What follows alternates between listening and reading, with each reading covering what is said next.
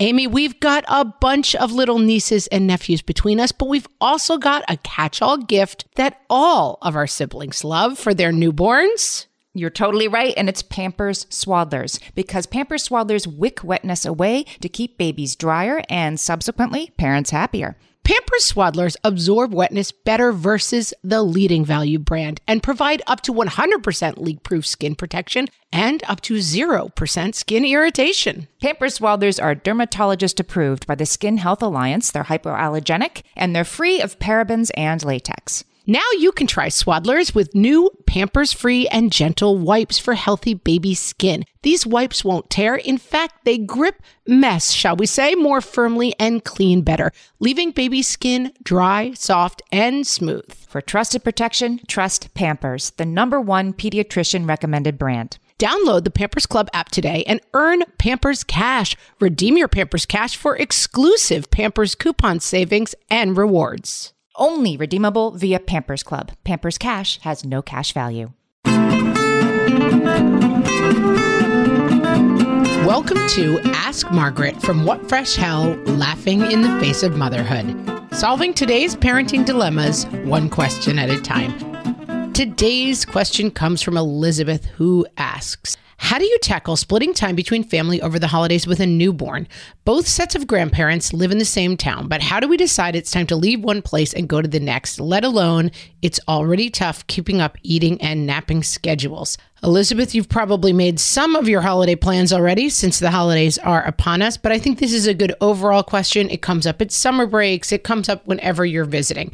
Amy, as you may know, has grandparents that also live in the same hometown. So she's dealt with this and talked about it a little bit on the podcast. But I think there's some good overall guidelines. And I'm going to start with my touchstone on this, which is expectation management. I think it's important not to just do this freeform before you go, I think it's a great idea to have a conversation with all the people you are trying to see and try to make some sort of schedule beforehand. Amy tells a story about going home with her first when he was like a brand new, like couple week old baby.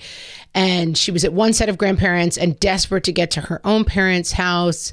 And there was a snowstorm and they couldn't get there. And then they had to juggle everything. And so it's hard to make plans with a newborn, as you say the newborn could get sick. The newborn could take a long nap. There's lots of different variables.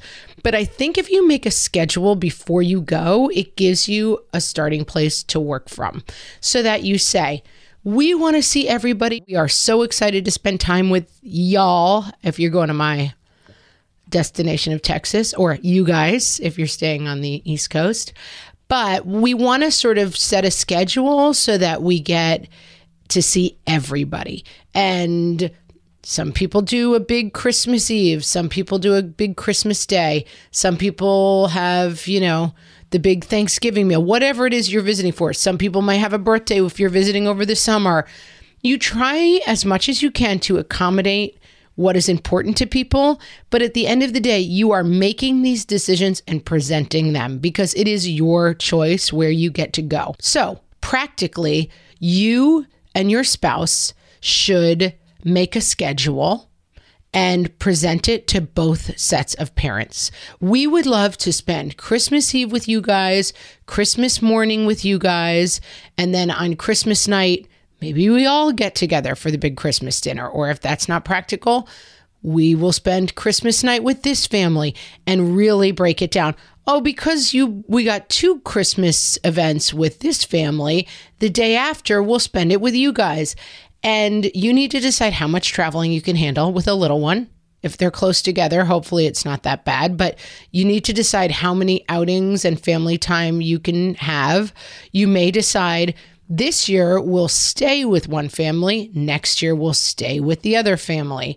But I think the more you can confidently present this as a done deal with allowing for a little bit of things. So you might say, We're going to spend Christmas Eve with them, Christmas morning with you. Oh, but beloved cousin Barbara is only going to be there on Christmas night and she really wants to see the kids.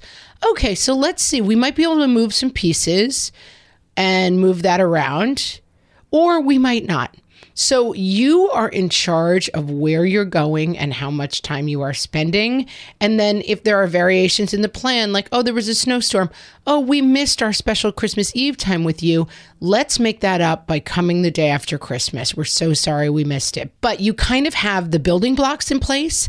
And then if they get moved around, you can kind of move those particular blocks around but it's not a full improvisation where you're starting every single conversation with everybody at what what are we doing? Is everyone satisfied? Cuz spoiler alert people are not going to be satisfied. Everyone someone is going to end up feeling like oh they didn't respect me enough. They didn't spend enough time with me. Someone is going to make passive aggressive comments about how you never see them enough those things you're just going to have to wash over you because you have a plan.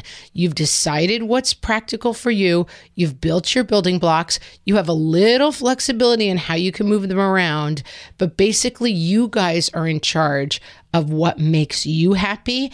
And then when negativity comes into that, you just completely blank face it. Oh, I am so sorry. Hopefully, next year we'll be able to do it a little bit differently. Or, oh, I am so sorry you feel that way. We love spending time with you. We've enjoyed our time with you so much. Period. You don't get drawn into like, ah, okay, she's mad, so now we need to give her more time. Nope. You have your blocks. So you're like, as you can see, we've blocked this out very specifically to see as many people as possible. I would say watch as the mom that you try and you make an effort to give really equal time and equal access to your in laws because it is natural to want to spend more time with your people. It's just natural. And so I would maybe watch that. And as you make the schedule, just keep an eye of like, am I really being kind of fair to everybody about how we break down our time? But my strong advice is go in with a strong plan that has a tiny bit of flexibility. If you can move those pieces and make everybody a little happier, great. But if you can't move those pieces, you're blank facing and saying, I am just so happy for the time we did get with you and what a wonderful holiday we all had. Elizabeth, I hope it works. I hope that helped. I hope you guys all have a really happy holiday season. And if you have questions for us, you can send them to questions at whatfreshhellpodcast.com and you might hear myself or Amy answer your question on an upcoming episode. Thanks for listening.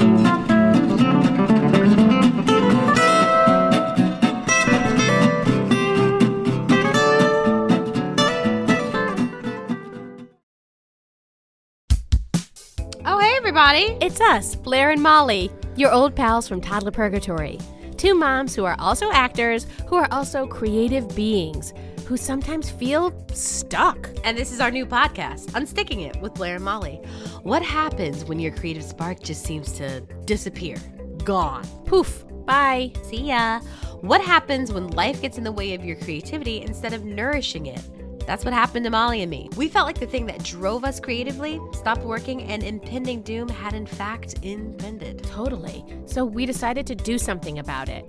And that was steal ideas about getting unstuck from the most creative people we can find. We talk to guests about how to break through the mucky, gluey, sticky wall that can get between you and your creativity. We hear about their journeys, their successes, their challenges, and even their bougie coffee shop orders. And we're not just talking Bob Ross type paint on paper artists here, though we talk to them too. We're talking to actors, creative directors, dancers, and people who are working hard to be their best creative selves in a world that can sometimes feel real uncreative. We all have something to teach each other, so let's steal their ideas together. Join us, won't you, as we deep dive into how to unstick ourselves from the life gunk that can get in the way of our creative freedom. Pandemics, school calendars, world events, lack of sleep. Oh, get out of their life gunk. And let's get back to your best creative self. Subscribe to Unsticking It with Blair and Molly. You're not going to want to miss an episode. Unsticking It with Blair and Molly, because sometimes life sucks.